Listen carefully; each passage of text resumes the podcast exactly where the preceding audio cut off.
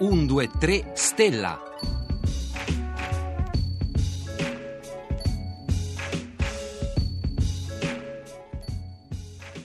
E l'ospite di oggi allora è Gabriele Vanin, presidente dell'Associazione Astronomica Feltrina Reticus. Buongiorno Vanin. Buongiorno a lei e a tutti gli ascoltatori e grazie per l'invito. Allora, oggi parliamo di costellazioni. La, l'obiettivo di oggi è imparare a scoprire che cosa possiamo vedere anche noi col naso all'insù in queste sere d'estate, mentre siamo al campeggio, mentre siamo in spiaggia, mentre siamo in montagna o anche dal terrazzo di casa nostra in città. E allora, costellazioni, ci dica subito che cosa sono. Beh, le costellazioni sono il modo in cui l'umanità ha cercato di orientarsi in cielo e di ricordarsi il nome delle stelle principali e quindi è una serie di figure che l'uomo ha creato nel corso delle ere, nel corso dei secoli e occorre dire che si tratta di figure arbitrarie, nel senso che le stelle che fanno parte di questi gruppi, di queste costellazioni, non sono fisicamente legate fra loro, ma sono semplicemente per caso affiancate in cielo dal nostro punto di vista. Se noi cambiassimo posizione, cioè andassimo in un altro punto della nostra galassia, vedremmo completamente altre configurazioni. Cioè sono figure fittizie che vediamo noi da qui perché il nostro punto di vista è più o meno sempre quello e quindi possiamo fare, i, i, i, unire i puntini come sulla settimana enigmistica e immaginarci che le stelle disegnino figure nel cielo, così più o meno. Esattamente, è tutto frutto di immaginazione, tanto è vero che altri popoli in altre parti del mondo hanno creato costellazioni diverse da quelle che noi abbiamo ereditato dalla Mesopotamia dall'antica Grecia. A noi, eh, ci perdoni, se ci dicono costellazioni, lì per lì vengono in mente quelle dell'oroscopo. Essendo una trasmissione di scienza ci vergogniamo moltissimo anche soltanto di averlo pensato, ma costellazioni, i, i nomi sono quelli, Scorpione, Ariete, Capricorno, Gemelli, quelle sono costellazioni? Sì, sono costellazioni, sono anche segni zodiacali, direi che comunque non è il caso di vergognarsi perché l'astrologia ha avuto un'importanza storica e per molti secoli ha affiancato l'astronomia, nell'antichità i grandi astronomi erano anche grandi astrologi e da un punto di vista storico l'astrologia comunque mantiene un suo grande fascino e una sua validità. Ancora più di duemila anni fa, a un certo punto, gli astronomi per soprattutto convenienze astrologiche per fare degli oroscopi, hanno creato, oltre alle costellazioni dello zodiaco, i segni zodiacali, cioè hanno diviso l'eclittica, cioè il percorso che il Sole fa in cielo, in 12 parti grandi uguali, mentre le costellazioni hanno invece delle dimensioni molto diverse dall'una all'altra. Ecco, si scopre che le costellazioni ufficiali sono 88 e, le altre, quando noi andiamo a vedere eh, l'elenco delle costellazioni, rimaniamo sorpresi perché quelle che conosciamo, grande carro, piccolo carro, così, non ci sono. Perché? Ah, eh, il piccolo carro e il grande carro sono quello che gli anglosassoni chiamano asterismi. Un asterismo è qualcosa che etimologicamente è uguale alla costellazione, sono sinonimi, noi eh, in Italia usiamo poco questo termine, ma comunque asterismo starebbe a significare un insieme di stelle che è parte di una costellazione oppure è qualcosa di più grande di una costellazione, cioè magari comprende soltanto le stelle più brillanti di costellazioni singole. Ecco, eh, il più famoso tra tutti questi, quello che ho nominato poco fa, è il Grande Carro. Lo sappiamo riconoscere quasi tutti, insomma, più o meno eh, nei manuali delle medie c'è scritto come fare a individuarlo, ma ci ricordi un po' dove, come e quando lo vediamo? Sì, intanto ricordo che mh, bisogna aspettare qualche giorno per uh, osservare bene il cielo. Nelle prossime sere c'è ancora la luna piena che dà fastidio con la sua luce e quindi a nord dopo il 7 di agosto, al centro dopo il 6 di agosto e al sud già dopo il 5 è possibile osservare il cielo senza il disturbo della luna andando fuori eh, il grande carro, che è appunto una parte della costellazione dell'Orsa Maggiore, eh, si vede verso nord-ovest, abbastanza basso sull'orizzonte, formato da sette stelle di luminosità più o meno eh, fra loro uguale. Quindi è direi anche un modo per orientarsi eh, facilmente. Troviamo il punto cardinale che corrisponde, la direzione cardinale che corrisponde al nord-ovest, trovando proprio questo grande carro nel cielo, queste sette stelle, piuttosto che non il contrario. Ricordo fra l'altro che queste sette stelle eh, furono chiamate dai romani, erano conosciute dai romani come i sette buoi, septem triones, da cui il termine di settentrione per uh, ricordare appunto la direzione del nord. E chi è che l'ha chiamato Grande Carro invece? Ma eh, lo hanno chiamato così eh, da tempi immemorabili, già lo chiamano così i grandi astronomi greci dell'antichità, Ipparco e Tolomeo. Non sappiamo chi sia stato veramente il primo, però lo troviamo citato a partire da 2200 anni fa. E Orsa? Perché Orsa?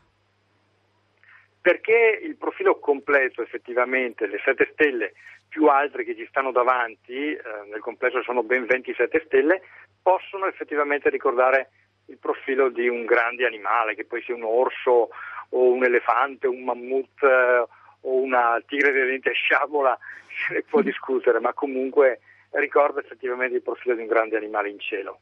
Allora, come lei diceva poc'anzi, dal grande carro si individuano più o meno i, i, punti cardinali, anzi si individuano molto bene con la famosa regoletta del 5, per cui possiamo arrivare alla stella polare, stella polare che indica con precisione il nord. È per questo che è importante, vero?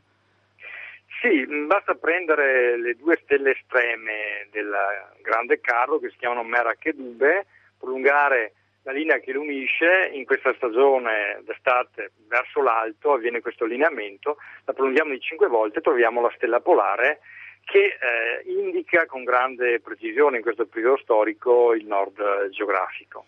Allora, per chi eh, non avesse ancora trovato su internet le mappe che ci spiegano un po' meglio quello che Gabriele Vanin dell'Associazione Astronomica Feltrina Reticus ci sta spiegando a parole, insomma abbiamo linkato alla nostra pagina web eh, il, il, sito di Gabriele Vanin, che è gabrielevanin.it, dove si trovano tutte le mappe da poter studiare prima di alzare il naso al cielo. Abbiamo detto che eh, quello è il nord, quando uno fa l'esperienza di andare nell'emisfero sud, il nord non lo trova più più, che cosa trova?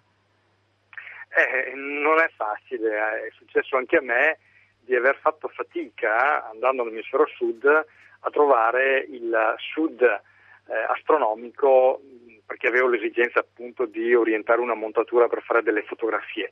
Non è per nulla facile, di solito viene consigliato di utilizzare il braccio lungo della Croce del Sud per uh, trovare il nord astronomico e il sud astronomico, ma non è assolutamente facile. Quindi noi abbiamo il privilegio di avere una stella abbastanza luminosa, che però non è assolutamente la più luminosa di tutte, come eh, si pensa comunemente la stella polare che ci indica il nord, a sud invece non hanno questo privilegio.